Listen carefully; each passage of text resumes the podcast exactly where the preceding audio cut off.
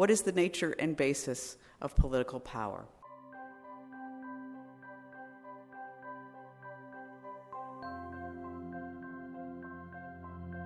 the question of what constitutes the basis for kingship itself. If it's not divine right, if it's not the clear line of succession, then what?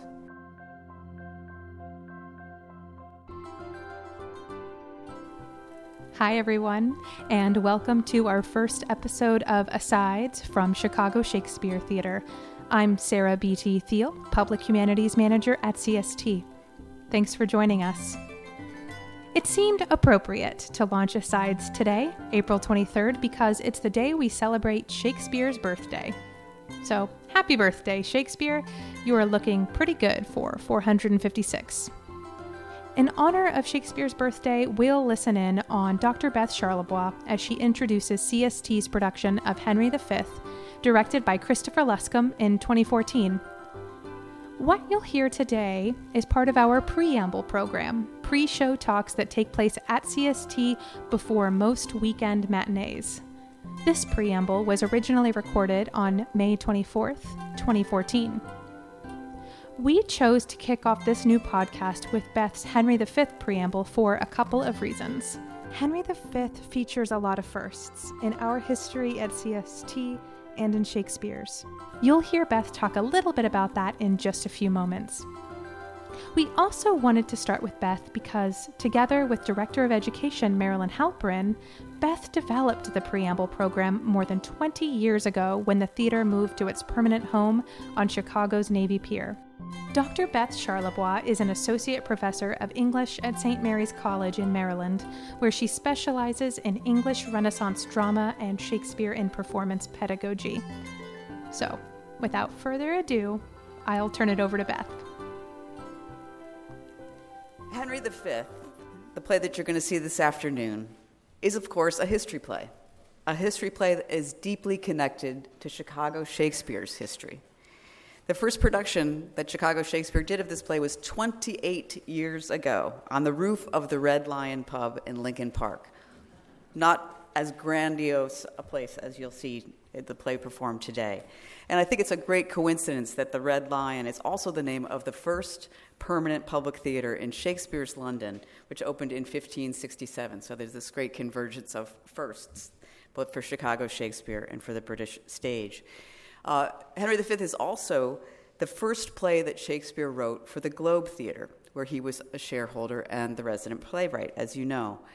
But it's the last of eight plays devoted to, to English history that Shakespeare wrote in the 1590s, largely based on Raphael Holinshed's Chronicles.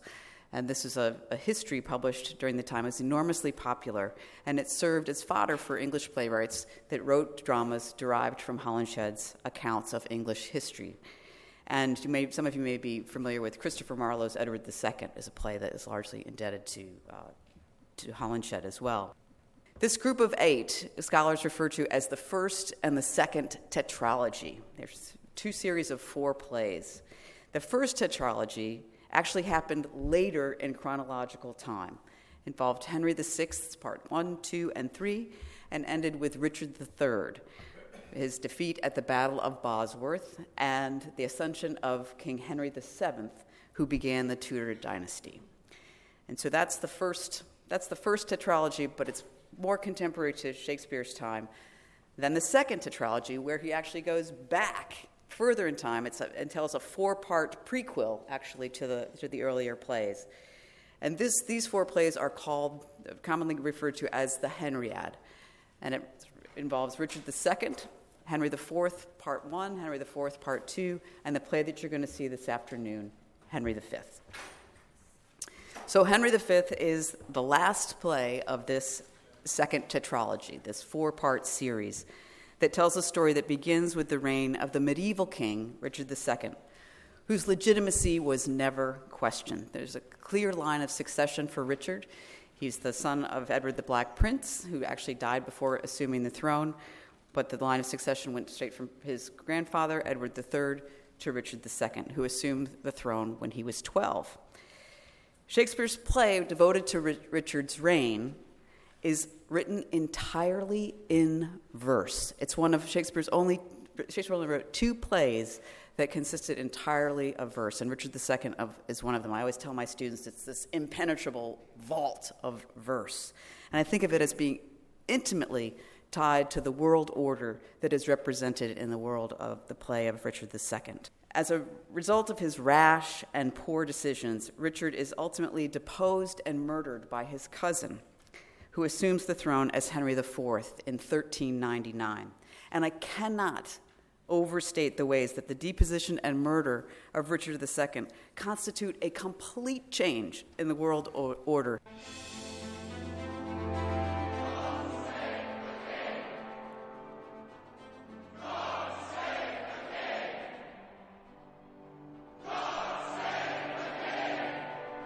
Neat, tidy order replaced with realpolitik. And it's not coincidental to me, in, in fact, that the English translation of Machiavelli's The Prince was published in 1585, a little bit before Shakespeare started writing English history. And so, part of the larger conversation going on in Shakespeare's England is what is the nature and basis of political power? The two plays that Shakespeare wrote after Richard II, Henry IV, parts one and two, are as much about his prodigal son Prince Hal, the future Henry V, as they are about his father. And these plays, in contrast to Richard II, have an amazing amount of linguistic variety. It's like there's been an explosion after the sort of rigors of iambic pentameter and heroic couplets in Richard II.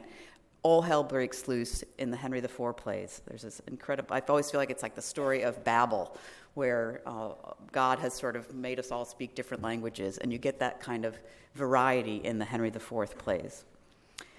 After Prince Harry spends a glorious time carousing with the fat knight Sir John Falstaff and his crew of tavern dwellers, participating in a whole lot of hardly royal escapades, the prince proves himself at the end of Henry IV, Part 1, in the Battle of Shrewsbury, defeating the valiant Hotspur. And at the end of Henry IV, Part 2, he inherits the crown from his father and publicly rejects Falstaff and his tavern companions and assumes the role of king. But the world that Harry inherits is very different than the one his uncle had reigned over, Richard II, largely because of the way that his father had seized the crown and assumed the throne. To be the son of a usurper makes the head that wears the crown that much more uneasy. This new king follows the advice of his dying father to busy idle minds with foreign quarrels. And the new king begins his reign in 1413 at the young age of 25 by trying to unite a fractured kingdom that had been at, in civil war for 12 years by reviving an ancient claim to the French throne and going to war with that old rival just across the English Channel, France. And this is the action that largely begins the play that you're going to see today. But the first scene doesn't feature the king himself, but rather two very powerful bishops who are discussing Henry's radical transformation from misguided youth to impressive young monarch. And they're also discussing a bill that's coming through Parliament that threatens to significantly deplete the church's lands and coffers. They will have the task of legitimizing Henry's claim to the French throne in the very next scene. But Shakespeare makes it clear from the beginning that they are not without self interest in doing so. They want Henry to support his, their cause in this parliamentary bill. By the time Henry wrote, by the time Shakespeare wrote Henry V, this was already, Henry was already the stuff of legend. There are 200 years between Richard's deposition and Shakespeare's writing of the story of it.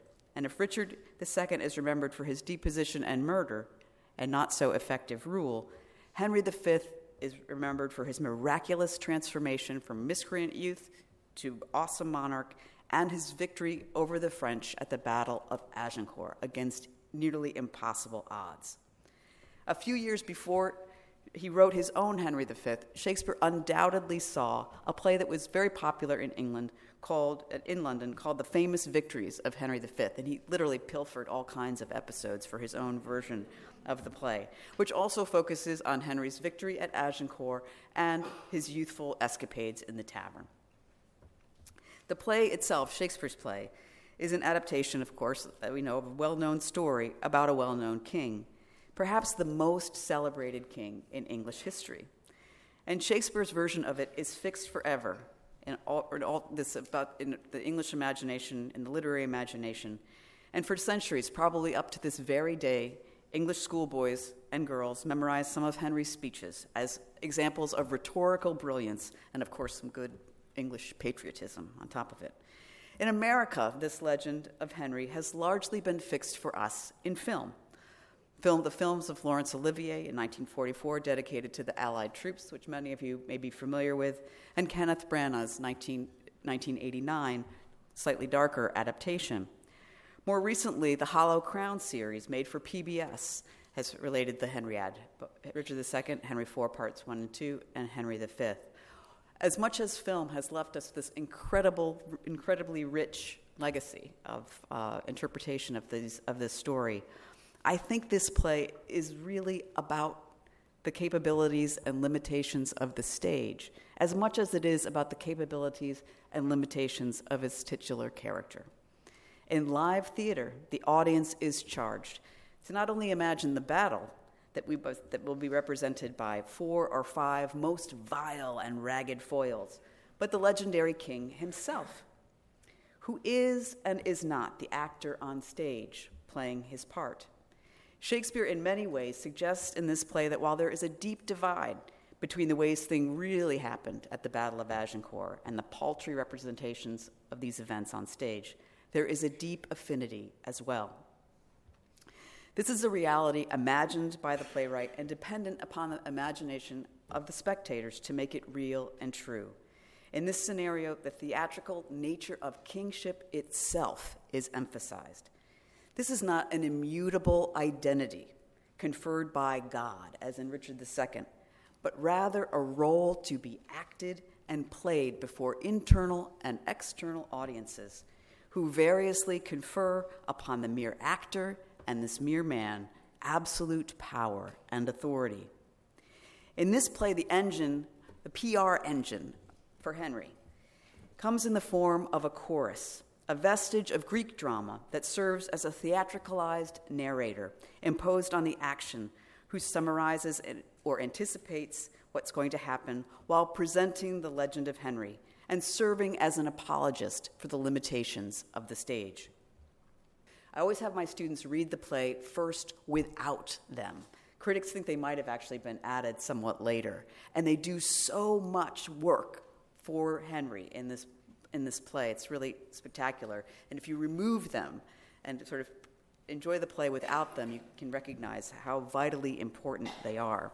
In this production, the chorus is not played as he usually is, by a designated individual performing the role, but by actors in the company who simultaneously articulate the lines of the chorus at the same time that they will dissolve into their roles as characters in a particular scene. This dual role, when they're playing both this sort of meta, meta-dramatic chorus and characters, serves to simultaneously naturalize and theatricalize the action, everything that we see and hear. So there's this realism that is profoundly disrupted by the chorus being articulated by the actors themselves. Thus, with imagined wing, our swift scene flies, in motion of no less celerity than that of thought. Suppose that you have seen the well-appointed king at Hampton Pier embark his loyalty, and his brave fleet with silken streamers the young Phoebus fanning. Play with your fancies, and in them behold, upon the hempen tackle, ship boys climb. Hear the shrill whistle which doth order give to sounds confused. Behold the threatened sail. Within this highly theatricalized context, Henry himself is the quintessential performer. Of course, on one level, he is, big surprise, an actor. In this case, an incredibly talented actor who very confusingly is named Harry, who's playing Harry. Um, he has the enormous task of playing the part of Henry V, just as Henry himself, as a man with a dubious claim to the throne, must act like a king in order to advance his objectives and maintain power. Unlike his predecessor, Richard II, This king has a keen awareness that he is just a man, but one with awful responsibilities. So, the key question for every director confronting this text is what is the nature of Henry's performance? Is this a performance of artifice, of guile, or just smart strategy? Every production will vary, and the production you'll see today, directed by Christopher Luscombe, will give you a distinctive take on Henry's character. From the moment you walk into the theater this afternoon, you will see a bare stage, with the exception of the English flag hanging from the ceiling, racks of spotlights on either side of the stage that will illuminate eventually an empty wooden throne with a red scarlet velvet seat and back.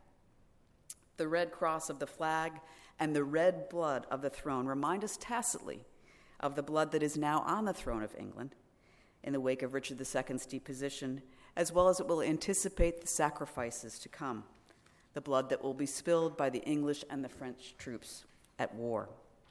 And the prominent spotlights flanking the stage remind us that they will be relentlessly trained on the man who will assume that chair.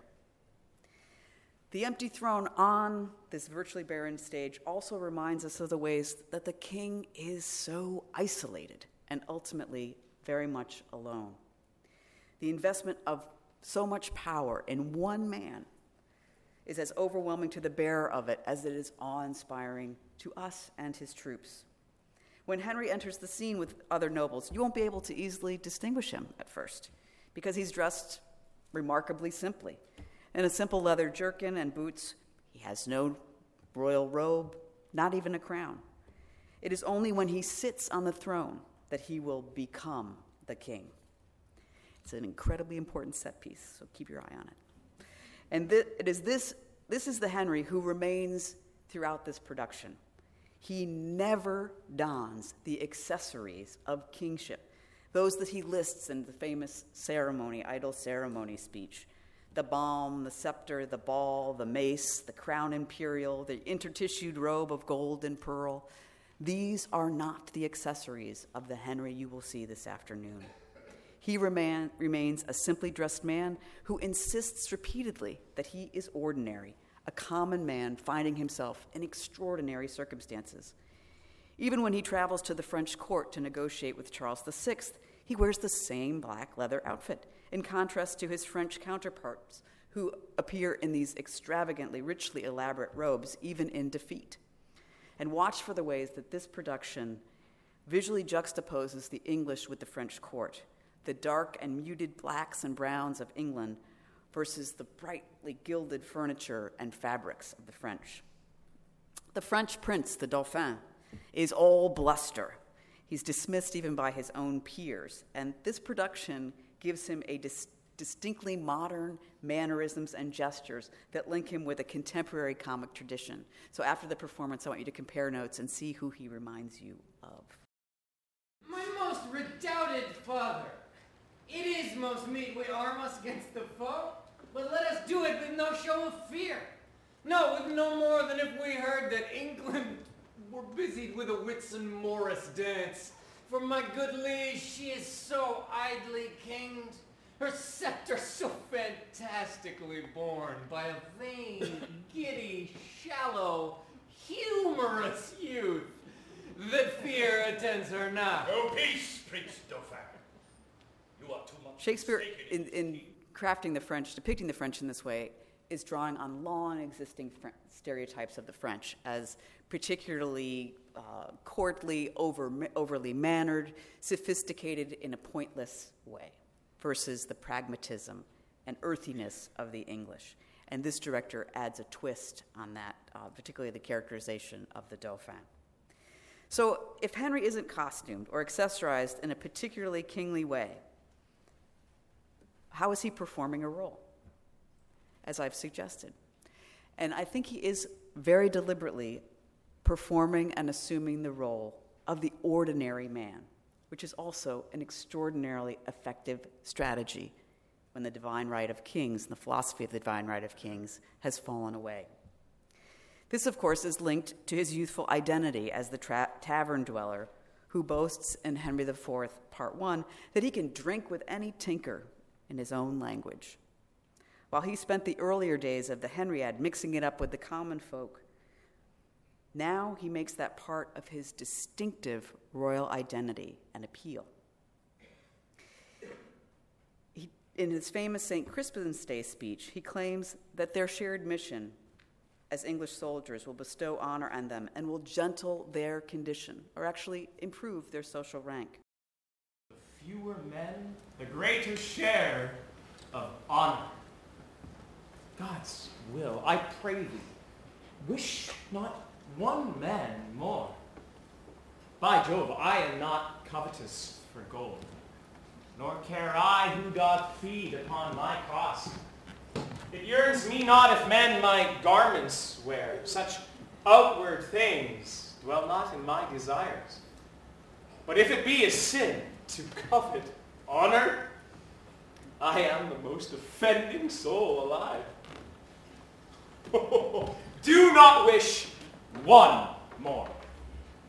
We few, we happy few, we band of brothers. For he today that sheds his blood with me shall be my brother. Be he ne'er so vile, this day shall gentle his condition.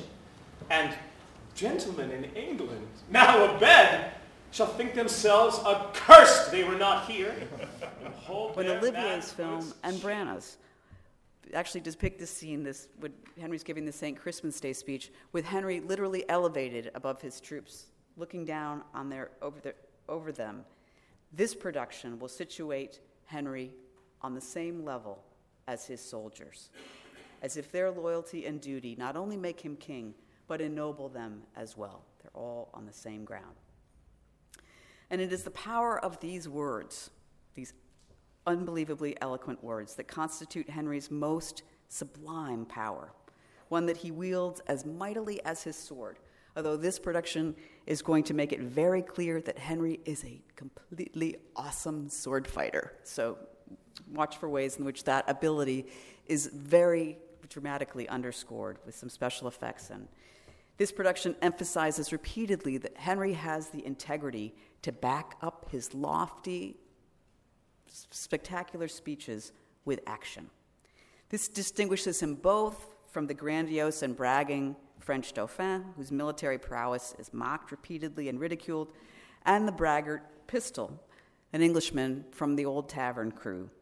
In this production, for the first time, Pistol struck me as a kind of foil for the king, because his, while his preposterously affected language, speaks in these uh, uh, outrageously uh, overblown speeches, initially impresses the Welsh captain Fluellen.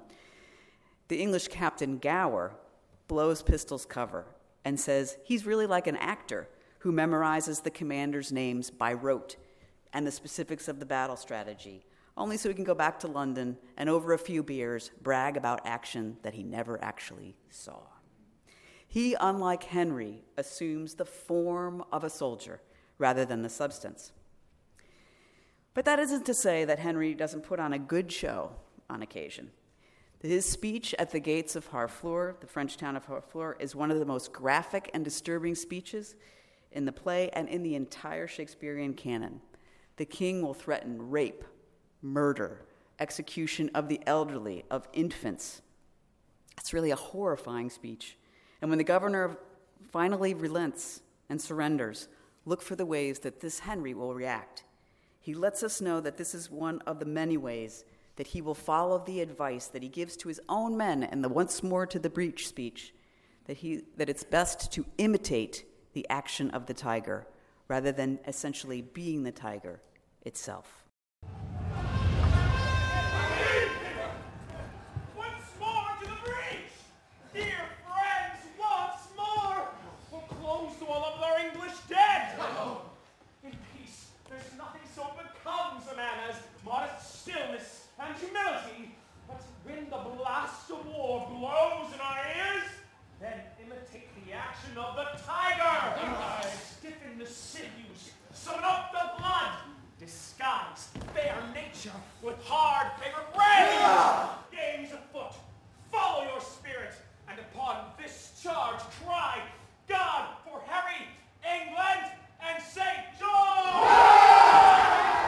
But sometimes exactly the opposite is true.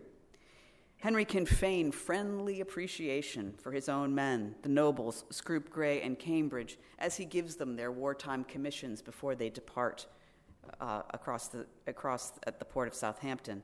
But then he reveals that he knows of their treasonous plot to betray him to the French. Rather than the mercy they seek, it's sudden execution.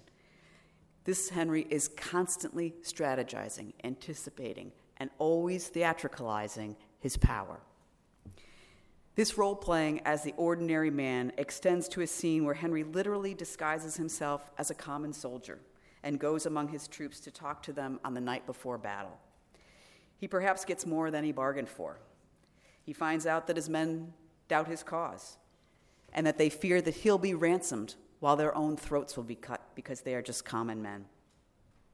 His lengthy speech after this scene reveals how profoundly alone he feels in this critical moment before the Battle of Agincourt. In this production, it is this time, it is this moment after that scene with the common soldiers that he will appeal most directly to you as the audience. On this night before battle, where will your sympathies lie? Are you with the king? Are you a skeptical follower? Henry knows how to play the role of the courtier, too, with the French Princess Catherine, whom he will attempt to woo, even though their marriage is really just an itemized demand in the treaty between France and England at the end of their military contest. This is not a matter of romance, but a matter of diplomacy, with the ultimate objective of solidifying Henry's claim to the throne and legitimizing his heirs. But he knows so well how to win her and us by feigning the deference of a suitor who, albeit very charmingly, makes it still clear that she is a spoil of war. Just like Petruchio, who had tamed his shrew Catherine by calling her Kate against her wishes, Henry will literally translate the French princess's name by referring to her instead by the common English nickname Kate. Again, he adopts the persona of the ordinary man, one who can't court or woo because he is too much of a soldier, distinguishing himself from the courtly pretensions of the French while asserting his martial superiority, his quintessential masculinity, and his Englishness always, while insisting on his inadequacy as a suitor and acting as though it is up to her to accept him or not. She really has no choice at all but he can persuade her and us to believe that she does. Role playing is nearly ubiquitous in this play. And quite literally, the production you'll see this afternoon, you'll see actually actors playing more than one role. And this is a Shakespearean convention. Uh, in Shakespeare's time, a company of 15 actors would play all of the parts. And in a history play like this, where there are over 40 speaking roles, that puts a burden on the company to play many different parts. Now, there won't be as much, as much doubling as there surely was in Shakespeare's original production, but you'll see it used in deliberate ways, and I want to call your attention to affinities and juxtapositions that are created by these actors playing more than one part. It's a practical choice, but with some interesting artistic implications. This could provide an additional pleasure for those of you who are longstanding Chicago Shakespeare fans, where you'll see actors from the last performance of the Henriad appear again in actor Greg Vinkler's performance today of the roles of Pistol and King Charles from F- France, you'll see and hear the ghost of his Falstaff, all the way back from 1999, a role that he reprised again here in 2006 and the Royal Shakespeare Theatre. In actor Kevin Gudahl's performance of the gray bearded Duke of Exeter, you may see a shadow of his youthful Prince Hal. These are histories within histories and plays within plays. Along with these layers upon layers of performance and theatricality, this is a play about a young man who decides to take his country to war, to unite a fractured country under one banner. English, Scots, Irish, and Welsh have their deep, long standing divisions, and Shakespeare in this production do not shy from revealing them. But again, Henry's spectacular ability is to unite them, to create in them this band of brothers, despite these contentious differences. And he does this again through this amazing mastery of language, the beauty and power of this language that elevate him and his men, and sometimes, in spite of our very selves, us too. And you'll hear at various points in the action the song of a wood thrush in the background, a very ordinary looking bird. And I want to think about, I think about this bird as an aviary complement to the elegance and eloquence of Henry, the ordinary man who can sing such magnificent songs. And to listen to how that soundtrack of the wood thrush is occasionally punctuated by the, the cawing of crows, these harsh cawing of crows, as almost to distinguish Henry's eloquence and the wood thrushes from, uh, from the common man. While the initial battles in the play are all verbal, the French Dauphin's mocking gift of tennis balls to the newly crowned Henry do, in fact, turn to gunstones or cannonballs. The time for games is over. The set itself will be transformed from court to battlefield and back again. The somber brown paneled wall of Henry's court will first turn to the blue background of the French, but the tapestry of the fleur de lis is removed and the wall comes down and becomes a kind of drawbridge that connects the world of the court to the world of the battlefield. But the drawbridge isn't put down entirely, it remains in this kind of half up, half down position, creating this incredibly steep incline that serves as a visual, visual reminder of the physical and psychic demands of going into battle, and it will be used by both the French and the English troops as they head into the fighting. There are other reminders of the Battle of Agincourt in the production, You'll see English soldiers carrying longbows, and the longbow is thought to be the strategic uh, linchpin in the victory of the English over the French, and because given their vastly reduced numbers, having archers positioned throughout the field shooting hundreds and hundreds of arrows was a devastating blow to the French cavalry and really gave them a strategic uh, advantage despite their um, their disadvantage in sheer numbers. You'll see the wooden pickets will provide the background of that of the later scenes in the play, and those are the pickets that protected the archers against the advancing French cavalry. This is not just a war of words and strategy, however, there are real consequences. There is a character in this play simply named Boy, who accompanies the tavern crew to France. He, in my mind, he serves as a sort of moral barometer. It is he who poignantly announces the death of Falstaff, the king's old companion. In the aftermath of Henry's rousing once more to the breach speech, during the assault on Harfleur, the boy lags behind and honestly admits, Would I were in an alehouse in London, I would give all my fame for a pot of ale and safety.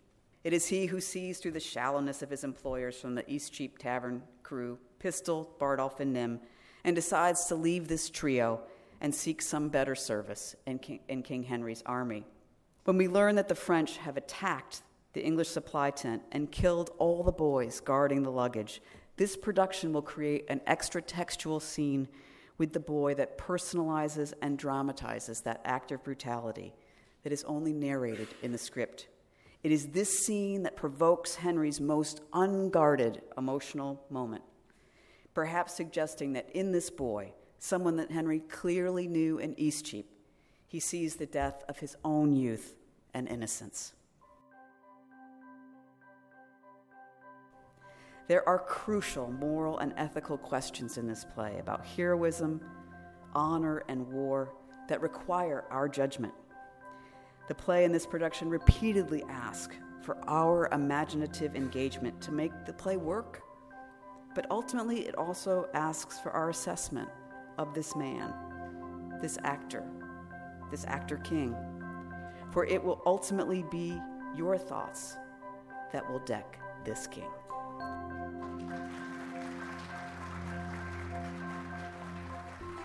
That's all from me, Sarah B.T. Thiel, and the Asides team.